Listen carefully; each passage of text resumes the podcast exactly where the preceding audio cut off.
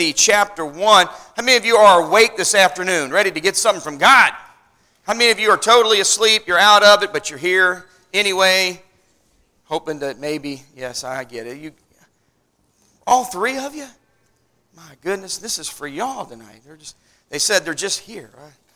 I, I don't know. I would think that these teenagers would have the most energy of all of us. Yeah, well, that's the way it works sometimes. 1 Timothy 1, I want to read verse number 6 again. I want to read a couple of other verses. We read from the hand of Paul this morning. Paul wrote the book of Romans, which I preached from this morning, but Paul also wrote 1st and 2nd Timothy. And this was to a young preacher. His Greek name was Timotheus. Of course, the English version of that is Timothy. He was a young fatherless boy. Uh, we're not sure what happened to his father, but he was raised by his mother and his grandmother. They were godly, devout women. Uh, there's, he never, there's no mention of a father in his life. So Paul became his spiritual father. And when he, at a young age, surrendered to preach, Paul took him under his wing and became his mentor. And so we see that he traveled with Paul, he trained under Paul, and Paul took a direct interest in him. Now, a lot of what we're getting to read here in 1st and 2nd Timothy is the work of a mentor or a teacher trying to help a young student of the Bible get ready for the responsibilities that he will soon incur as he does the work of God. Now, Timothy is going to end up being a great man of God. He's going to end up being a preacher. And in that first century, when Christianity was just getting started, Timothy was uh, on board and he was able to do a lot of work for God during that exciting yet perilous time. And so Timothy instructs him in the ways of the preacher. First and second Timothy and Titus are, you know how you have the Bible, there's the Pentateuch and there's the Gospels and, and you have different, uh, you know, the epistles. Well, first and second Timothy and Titus are called the pastoral epistles. And often when you're training for the ministry, you will be really just thrown into 1st and 2nd Timothy and, of course, the book of Titus. Titus being another preacher boy that Timothy uh, mentored and helped him get ready to pastor. So this whole thing is about getting a young student ready to one day become a leader themselves. So there's a lot of great nuggets of wisdom that can be used. Now, students in the room, all of you that are students, whether you like it or not, whether you're excited about it or not, school is starting. And I want to remind you, I've said this a hundred times as a man who has ran schools for much of his life, much of his adult life. In fact, this will be the first August since I was four years old that I was not either going to school myself or preparing to work in a school. So I am going to be 48 in a couple of weeks. That means for 44 years, I have either gone to school in August or I have been prepared to teach or to work in some capacity in the academic realm.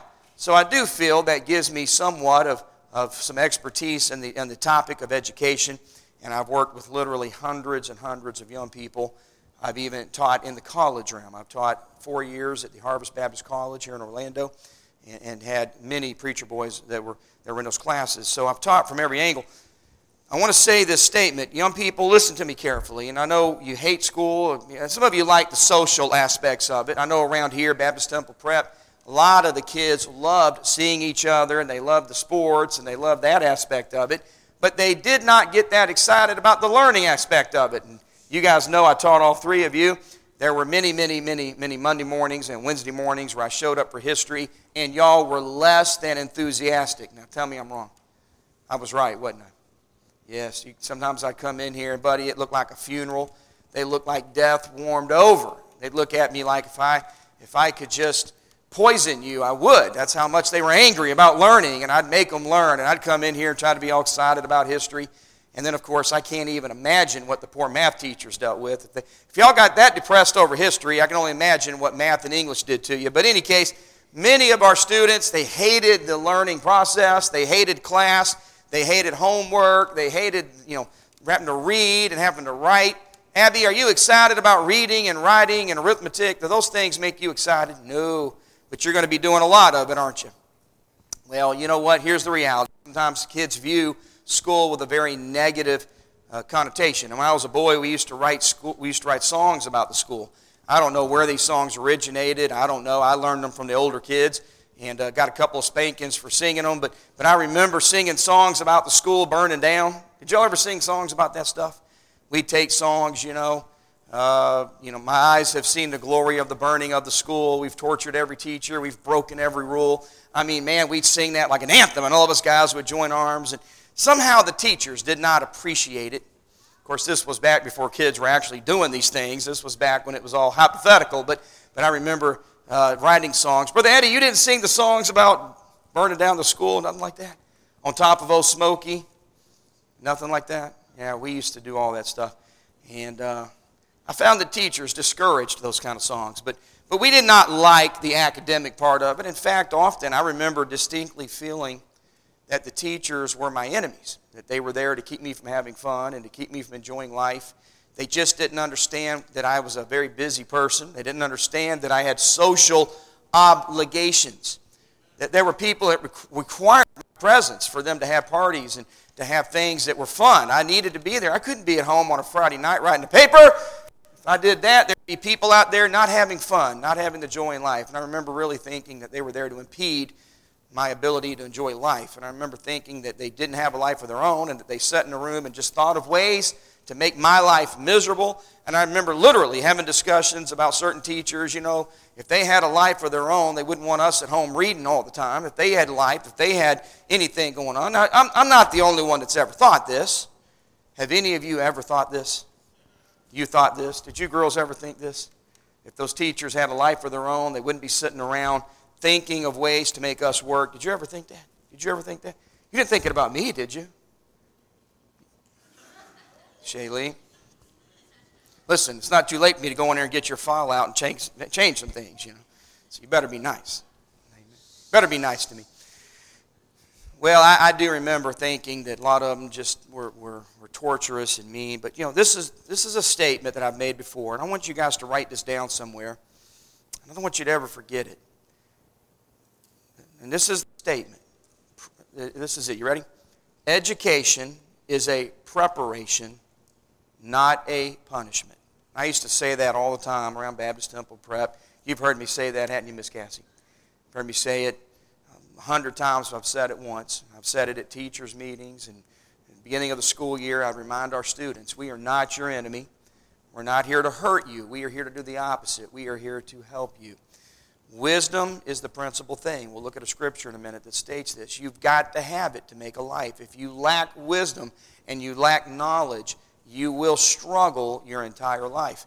We don't want you to struggle. Your parents don't want you to struggle. So, therefore, things called schools have been invented to help you gain wisdom and knowledge. It was not intended to be a punishment on you, nor was it intended to be something that brought misery or sadness. It was intended to help you have good lives. So, what was the statement I just made? Say it with me education. How many of you that are adults now feel that you are better off because you got an education? Better off. Angelica, you feel you're better off.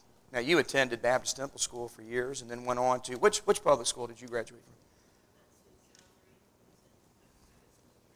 Okay, so you went over to Winter Garden, Calvary. I, I knew uh, Pastor Limp very well. Um, so you went over there. Do you feel those people have helped you? Do you, do you think of things today that you learned there that help you today? For instance, you probably have to balance a checking account, don't you? You probably have to do math when you do that. Now, one of the biggest arguments I'll hear kids say is, can't imagine in any circumstance that I'll ever have to use math. I doubt a day goes by that you manage your home and your bank accounts and all the things you got to do that you don't have to use some math, calculating uh, it's, it's very important. And thank goodness somebody taught you some things about economics. Um, I don't know, there's all kinds of things. Coach, you, you, you work with kids for a living. Do you ever find yourself quoting to the students that you have now things that your teacher said to you? And, and a lot of it, you've quoted that statement, haven't you? The preparation, not a punishment. The reality is, all of us benefit the rest of our lives from these years that we spend as students. Now, students, remember this. There's a reason that you go to school first and then you have your life second. You are born, and I don't mean this to be, to be mean, I'm not trying to be funny, but you're born with, a, with your mind being pretty blank. There's just not a lot going on up there. There's a lot of interest.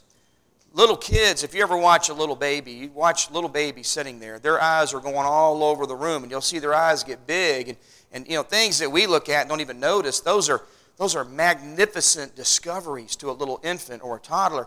I remember watching our kids when they were in their baby seats, and their eyes would just be going all over the room, and, and, and, and things would happen. You'd see their eyes get big. They're learning. Every second that a child is awake, they're learning something new. Every day there's a new experience, and God gave you a brain at that age. It's pretty blank, and there's nothing in it, but you're, you're programming your brain. And in those early years, the ability to learn is much greater than it is as you get older. Your Mind gets slower. How many of you have ever worked on a computer that's very slow and sluggish? What do you know about that computer, Brother Xavier? If it's slow and sluggish, what do you, what do you, what do you assume about the computer you're working on?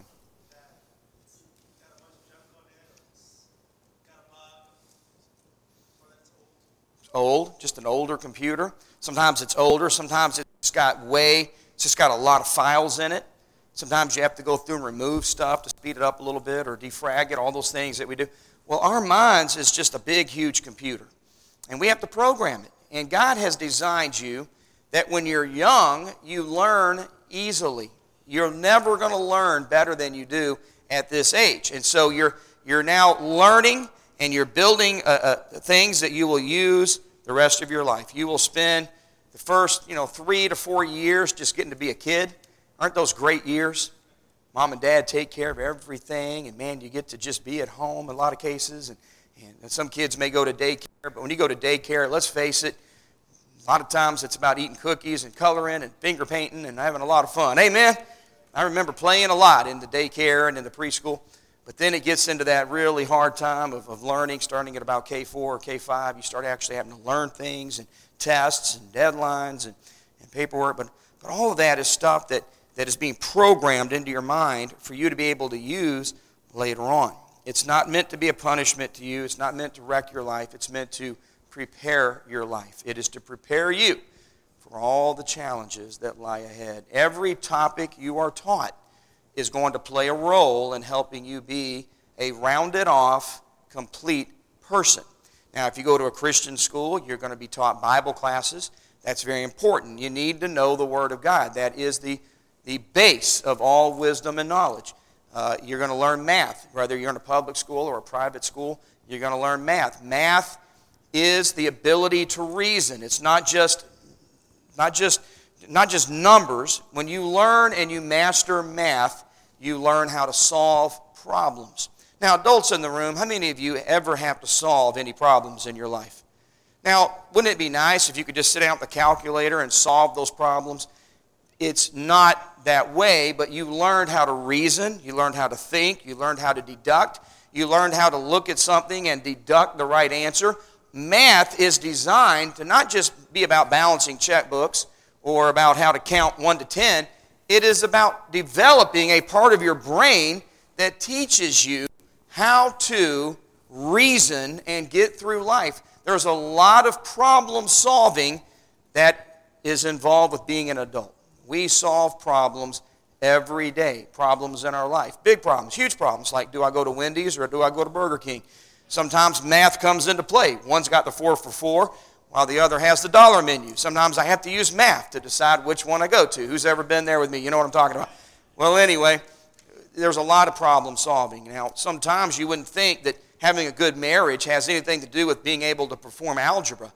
But people that learn how to solve life's problems will have uh, better, better marriages. They'll have better finances. They'll have better reasoning skills. They'll often have better communicative skills. They'll often be able to, to reason in an argument a little better than a person who has no common sense when it comes to reasoning. Math, believe it or not, develops those things in your brain. So when you look at your teacher and you say, Well, I just can't imagine ever using this algebra. Well, if you're going to get married, you're going to use principles. If you're going to uh, do all kinds of things. Now, listen, some of you end up in jobs where math's very important. Brother Gary, you worked in jobs where you had to do math figures in your head all the time. working for the union, you had to know fractions and you had to know measurements and you had to understand certain math things that, that literally you used every day. Brother Dominic, you work in a world where you have to understand some basic math principles. Now, when you were at Baptist Temple School in your youth, you probably never dreamed you'd ever have to use that, did you? Look at you now. Aren't you glad that we pounded it into you, made you learn it, made you study? The reality is, you're being taught that. You think, well, what do I need science for? Again, science, it helps you understand a lot of things uh, uh, that, that will help you uh, be a, just a, a, an all around rounded off person. Uh, there's, you know, it's good to know chemicals. Keep you blowing your house up. Amen. You know, there's household chemicals that if you mix them together, you can kill yourself. You can create poison. You can kill one of your children.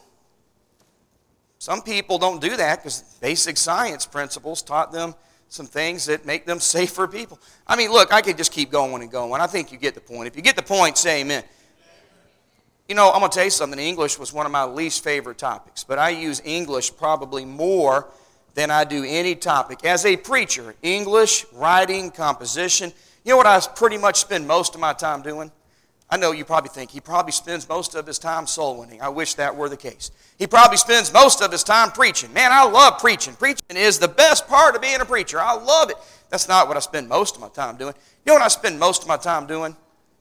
Writing. Writing. Writing sermons, writing Sunday school lessons, writing letters, writing emails, writing texts. I spend a lot of time when I do talk. I have to use proper. Did you know, young people, people will think you're ignorant if you don't use proper English?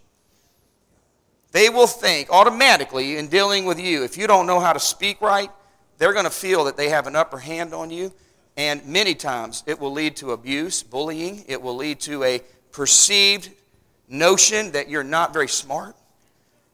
English does a lot just to help you have a good confidence about yourself. Learning how to speak right, learning how to talk right is impressive to people. You walk into a business meeting one day and you're trying to get a job and you sit in front of a boss and you're butchering the Queen's English. And then the person that comes in behind you who may have half the half of the, the intellect that you have but knows how to talk correctly. What is that old saying about first impressions? They're the lasting impressions. You know, a lot of people are considered not that intelligent just because of the way they talk, when it really isn't that they're, they may be very intelligent. It's just that people sometimes are holding the key to your future opportunity, and all they know is, is you can't even hardly half speak. Am I right? And it can knock you out of a good job opportunity. And it doesn't matter that you got all these degrees and diplomas. Right off the bat, they will figure that you are not very intelligent. That's just because of the way you talk. Now, it may not be fair, but that is life. It's just the way it is. That's how people will sometimes judge the book by its cover. So, if that is true, if that be the case, it is true, you better learn some English. And that teacher teaching you English may be helping you land a dream job one day simply because you're able to go into an interview and appear to be very educated. You can express yourself. There may be people smarter than you that cannot express themselves. Don't ever resent that English teacher. They're helping you one day have a great future. It's a preparation, not a punishment. Now, let me give you this and I'll be done. Let's look at these three verses here. 1 Timothy 1. Are you there? Say amen. Verse 6 Wherefore I put thee in remembrance that thou stir up the gift of God which is in thee by the putting on of my hands. Now, he's speaking, of course, of a spiritual gift, but we know that it still applies to this. I want you to underline these two words stir up. Stir up. All right, now let's look at another verse. Look at chapter 2. Actually, let's look at verse 1, verse thir- chapter 1, verse 13. Hold fast the form of sound words which thou hast heard of me. Now, Paul is his teacher, so he's saying, Timothy, hold fast, hold on to, don't let go, don't forget, hold on, hold fast. If you have your pen, underline the two words, hold fast. So I've had you underline four words. What were the first two? Stir up. What were the second two? Hold fast. Now we're going to go over here to a word that y'all hate, but it's in chapter 2. Students, you hate this word, but it's an important word. Chapter 2, look at verse 15. Study to show thyself approved unto God, a workman that needeth not to be ashamed, rightly dividing the word of truth. Now, that's an important scripture for the student of the Bible, the preacher, the man who's going to stand behind a pulpit. We need to know the Word of God so that we correctly teach the Word of God, so that we rightly divide the Word of truth. But listen, in your life as a student, this is an important verse to you as well. If you have your pen, underline the word study. So I had you underline five words. What were the first two? Stir up. Say it loud and proud, everybody. Stir up. Thank you, Joshua. He's listening. Look at him. By the way, I'm going to tell you something. Joshua does a good job. He sits in church week after week, and I'm so proud of him. A lot of little kids his age couldn't sit in church very good. He does so good. But you know what? I remember as a little boy being his age, I still remember things that my dad taught and my Sunday school teacher taught. Don't ever think that these young ones aren't getting it. There's a lot caught as much as there is taught.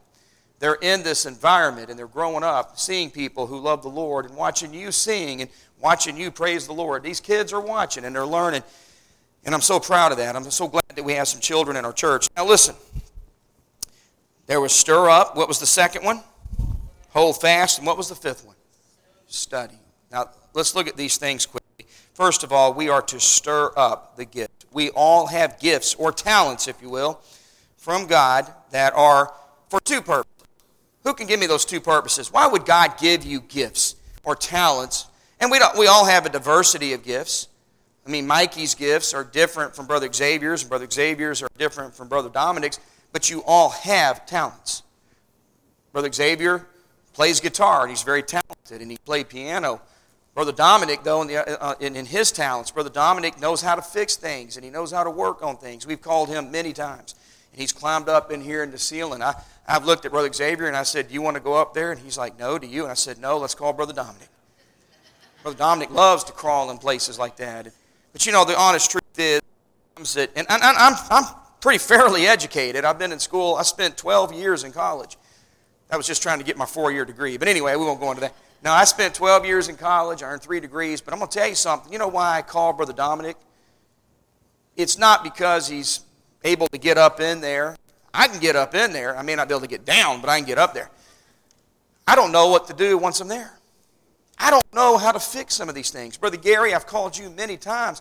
God has given you the talent and ability to be able to look at things and problem solve and fix it. Whereas I look at it and I, I don't know even where to begin. It's not where I had any training, it's not where I have any understanding. Some people have a mechanical mind and they can take things apart. I can take things apart, but when I put it back together, there's always extra parts. I don't know how that works, but it does. But Brother Gary can literally just build stuff. Brother Dominic's come up here and he has fixed things, things that I'm scared to death to even look. I don't even want to touch it. I mean, I see electric wires everywhere, and, I, and I'm, I'm looking at it and horrified. And I'll watch him. He'll get in there and just start grabbing this and that and fixing it. I'm thinking, man. And it's just good to see the diversity of talents that, that God gives to a church. God gives people talents, and then God gives talented people to the work of God. Every one of you, God has given you a talent, and it's for two purposes. Now, based on that statement I just made, what do you reckon the first reason God gives you a talent? What would the first reason your talents exist for? Brother, Brother Howard? To serve God. You are a very, very talented graphics art designer. You and I have created things that literally are all over the place. I was looking on Facebook the other day and I saw a girl wearing a Soldiers of the Cross t shirt.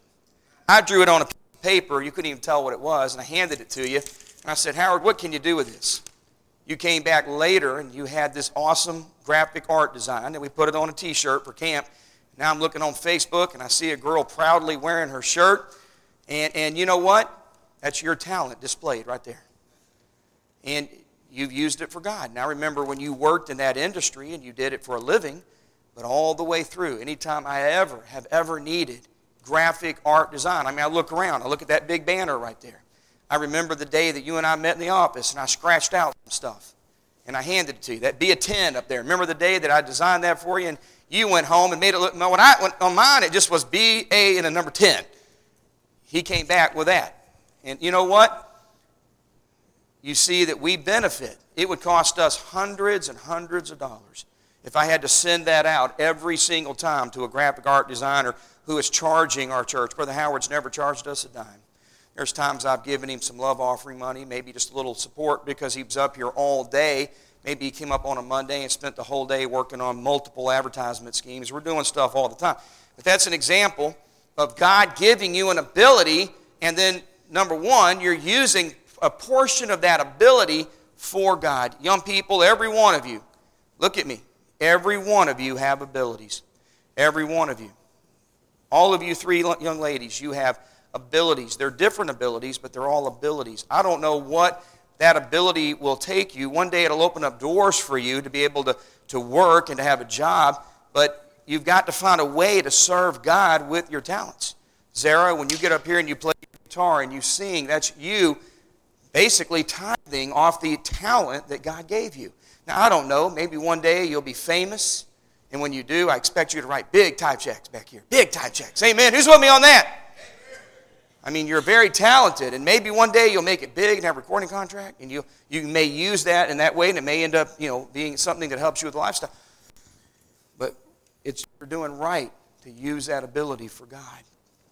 That is an example. God gives you talents. First thing you need to do is find a way to use that talent in the work and in the house of God. If you have an ability to do something, your church, through the, you're giving it to God through the house of God. If you know how to fix a bus, we, if our bus breaks down and you know how to mechanically work, your church should never, ever have to go pay a mechanic if you know how to do it. That just ought to be an automatic thing. We have a man that's been coming to our church named Robert. Robert's done a lot of work on vehicles around here. And, and he just he won't let us pay him anything. He just says, This is what I want to do for the Lord.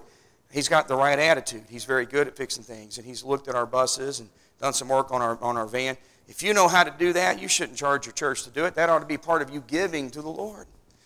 God gives you talent. You use that talent in the work of God. He gives people talents. He gives talented people to His work. And, and, and in, in the church, you ought to be constantly looking for ways to use your talent.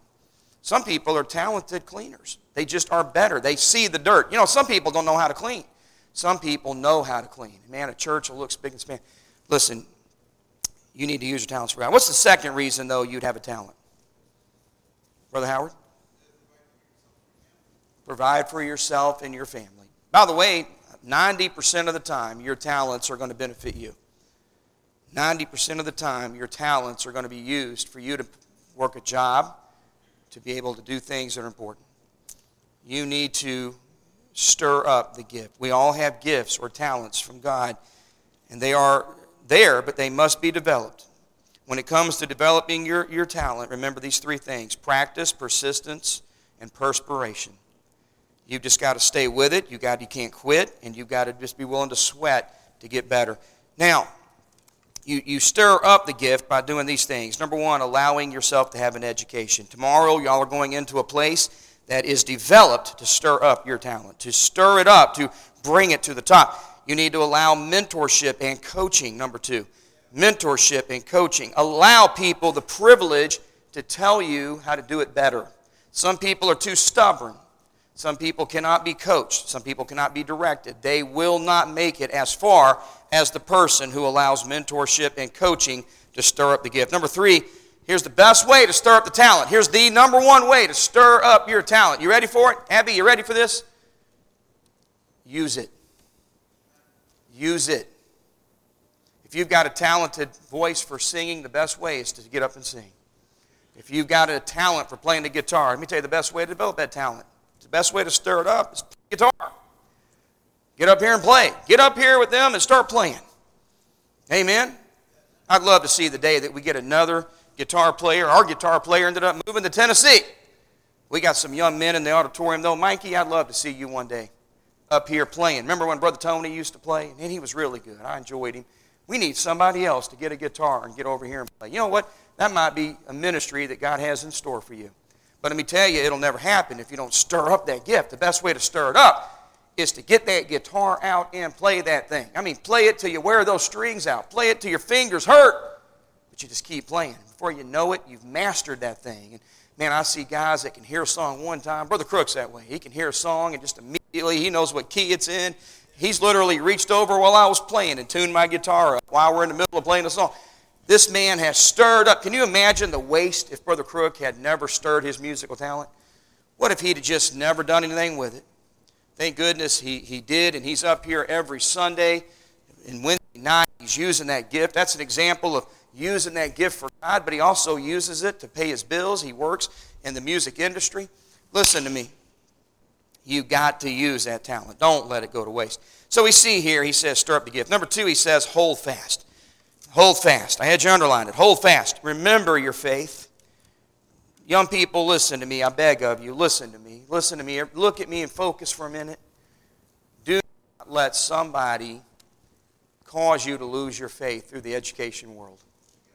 You're going to have teachers that some of them don't believe in God. Now, some of them do.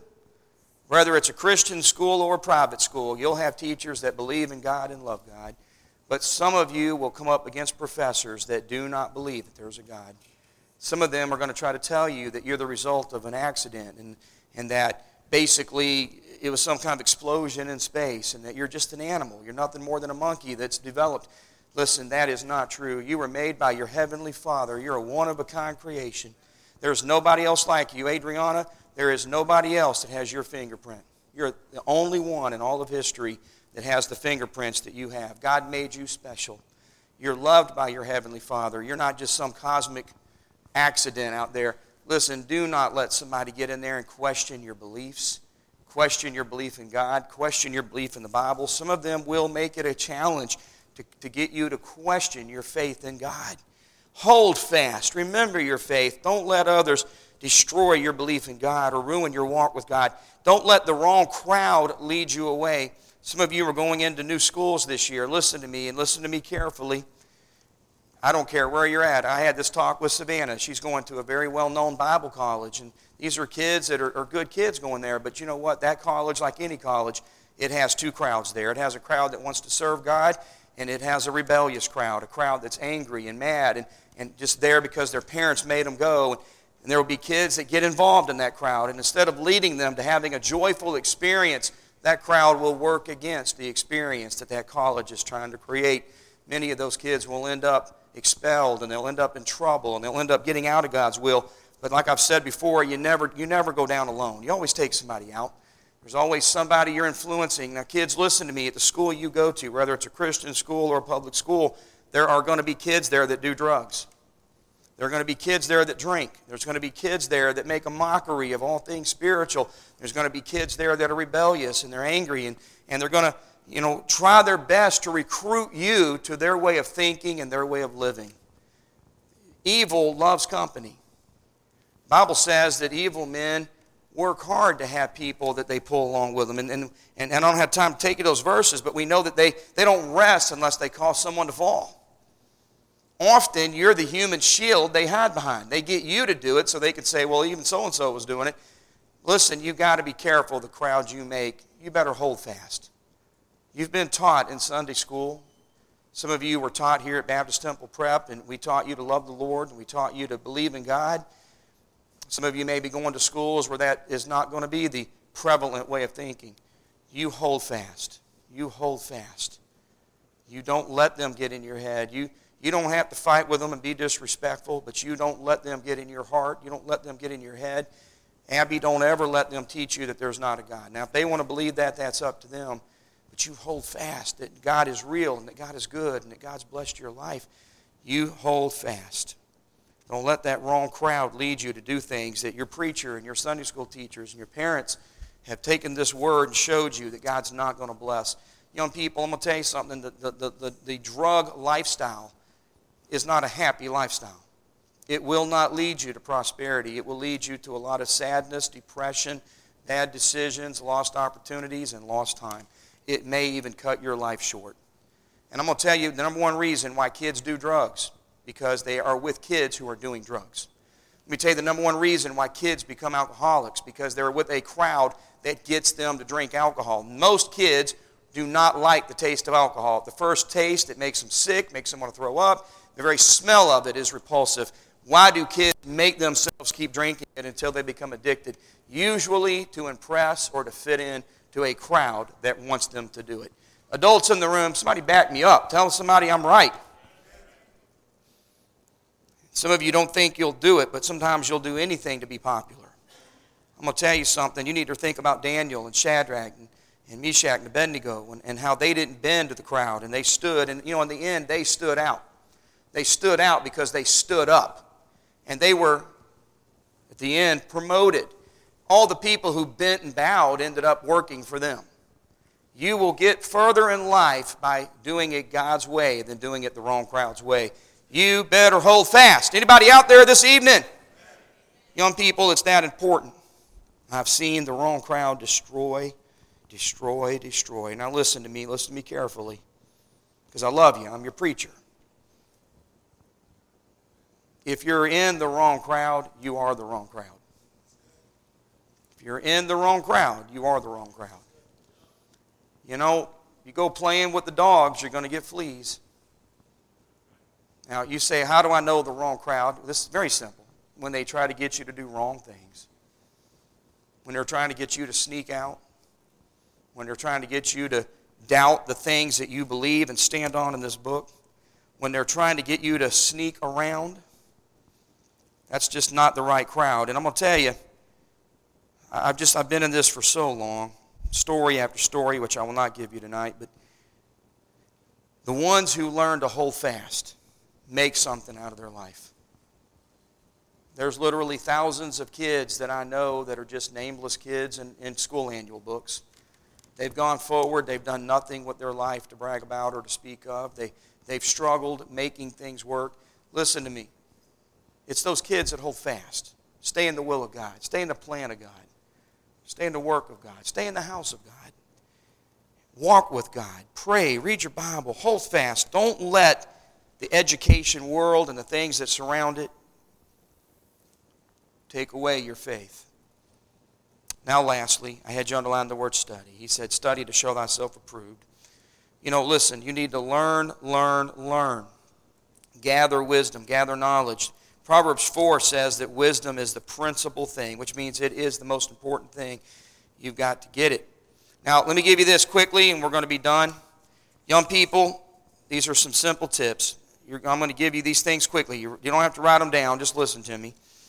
I'm going to go too fast for you to write them, but just let it, let it sink here. Let it sink here. All right, school starting. Here's the reality. You need to go to bed at a decent time every night. Get some rest every night. You can stay up till 2 in the morning playing video games, but you're not going to be productive the next day. Some of you, your parents have strict bedtimes. We've made our kids go to bed during the school year, and they get mad, and they fight it, and they try everything. Adriana is the master, aren't you, honey boo? You're the master at trying to eke out that extra 30 minutes. She'll try everything from, Daddy, I just want to snuggle with you for a minute. I hadn't got to see you all day. I know what she's doing. She's trying to sneak in another 30 minutes. But we make them go to bed. I'll tell you why. They're more productive when they've had a little rest. Parents, get your kids to bed during the school year. Don't let them stay up all night. Set a reasonable bedtime. They're going to fight. They're going to fuss, but you make them do it. They will be better students. Number two, get up and eat breakfast every morning. Parents, do your best to have things for breakfast for your, for your children and kids. Get up in time that you're eating it and not eating it as you're running out the door. It's not good for your digestive system to eat that way.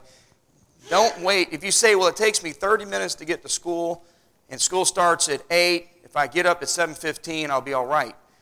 You know, I, I live by a two-hour rule. If I have to be somewhere, I, I'm two hours before I have to be there because I've learned the hard way I don't like the life, the nervous. I don't like to start my day off completely and absolutely frazzled and stressed out. You ever notice no one's in a hurry when you're in a hurry?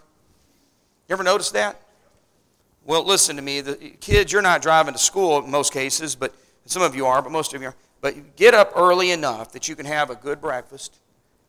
And I'm not saying a Snickers bar is a good breakfast or a fruit pie. Get a good, get a good breakfast. Get something good, something with some protein in it they, studies have showed that eating eggs in the morning, it, it has that protein, it's brain power, it's brain food. And, it, and studies have showed that food like that is good.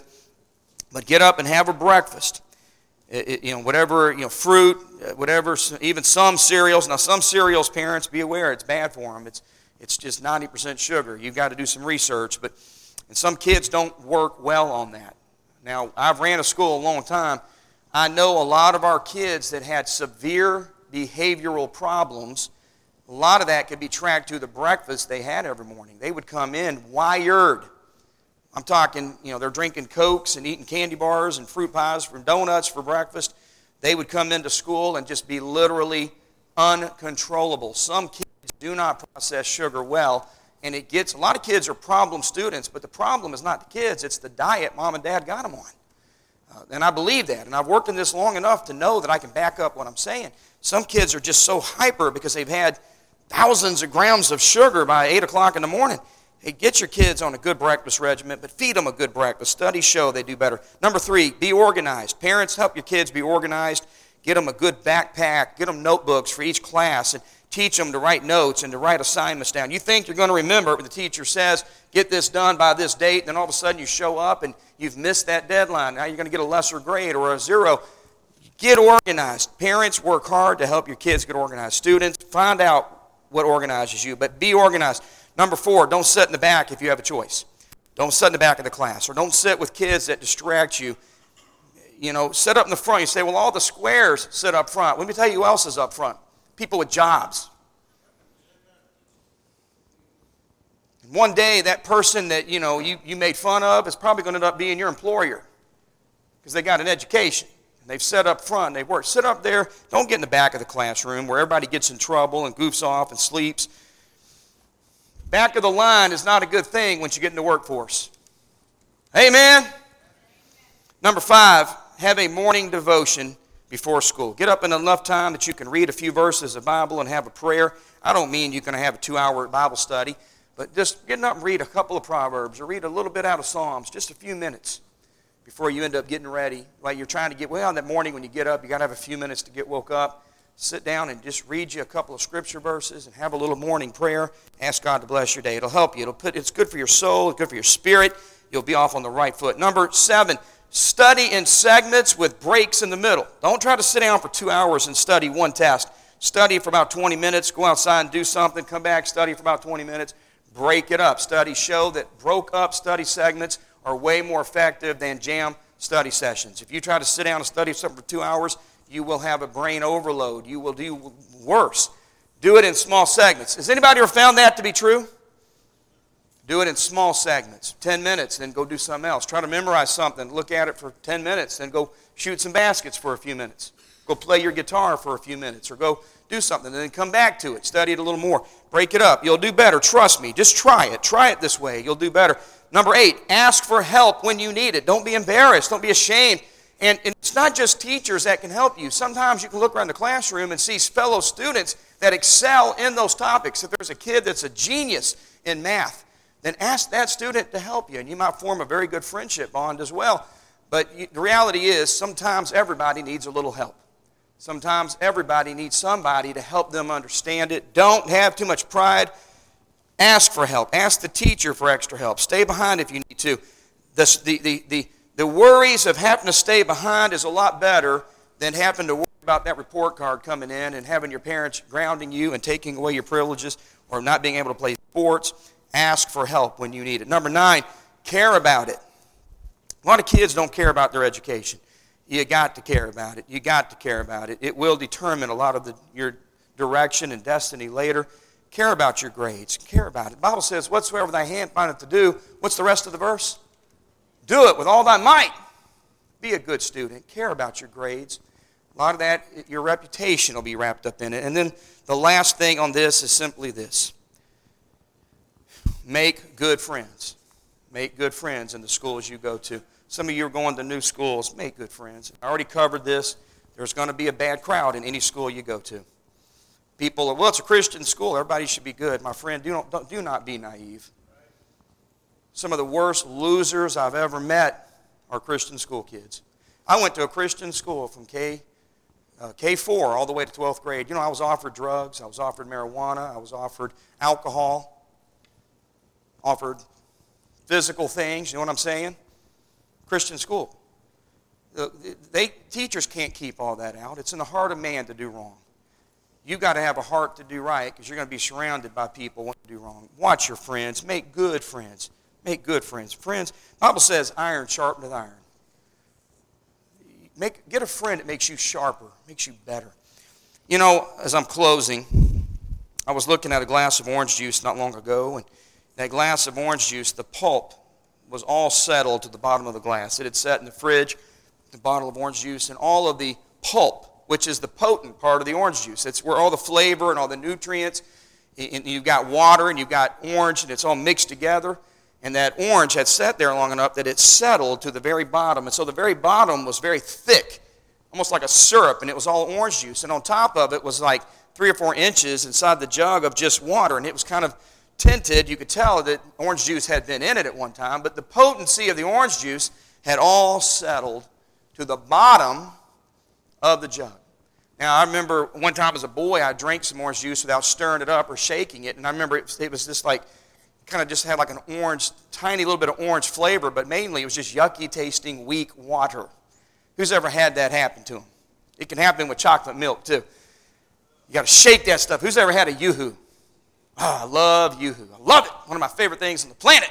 But you got to take that unit. It says it right on it. Shake vigorously. And you got to shake that stuff up. Why? Because that chocolate concentrate settles and separates. Well, the Bible tells us we got to stir up that gift. You know, I learned as a young boy to take that jar and shake it or to take a spoon and stir that up so that the potency would be mixed in so that whenever I drank it, it was all mixed through it and the potency of the drink would be, would be right, the balance of it. Now, here's the, here's the whole point. Here, don't lose what I'm about to say. When it comes to stirring up your gifts, you must stir it up or else you are going to sink to the bottom. Did you catch what I just said? You must stir up your talent, or else you're going to sink to the bottom, just like that orange juice sinks to the bottom and collects there. Nobody's goal ought to be to be at the bottom of society. Education is there to help you make something out of yourself. No one should get an education and desire to be the least on the totem pole at your job. You ought to want to be the best that you can be at whatever it is you're doing. If you don't stir it up, it'll all sink to the bottom and be unused, and you'll be weak on top. And that should be no one's goal. Young people, you've got a great privilege tomorrow. I know it stinks, and I wish that we could play and have summer and have fun. I remember when Adriana first went to school, she was in K 5. Adriana, you may not remember this, but after she loved it the first day. She loved it. She was excited. After about three weeks, she came in with big old tears in her eyes. She said, Mama, I don't want to go to school today. Mom said, You don't? She said, No. She said, I just want to stay at home and eat cacos and watch movies. She called them cacos. I just want to eat tacos and watch movies with you today. And we remembered that. Christy started laughing and said, Honey, you got to go to school. And she started crying as she walked out to the car. Listen, the fun goes away quick. The new friends, you seek out who's good looking and who's cute. And you know what we called pretty girls when I was in a Christian school? We called them visitors. We just didn't have any. I mean, first day of school, we'd look around. There were no pretty girls ever in any school I went to, but it was just the way it worked. But the reality is, by, by, by, by Wednesday, you've already pretty much scanned the room and you've realized that all the boys are just not really much there. The valley of dry bones, kind of what it's going to look like. And then all that's going to wear off, and then you're left with character. Character is doing what you're supposed to do because it's right to do. You need to be a charactered student. That's all I got to say. I'm doing my best to help you. Kids, you can't get around it, can't go over it, can't go under it. You got to go through it. So go through it and enjoy it. These are some of the best days of your life. Some of the best friends you'll make in your entire life you'll make through school and education.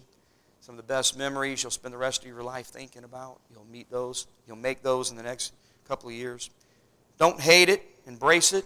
Get the most out of it. You may have a day that you wish you could get back in. When you're going to work and the boss doesn't care, and he doesn't get a note from your mom, and he doesn't care if you were sick, and, and demands that you show up even when you've been up late the night before. You know what I'm trying to say? It's the way it is, man. Enjoy these days. They're great days.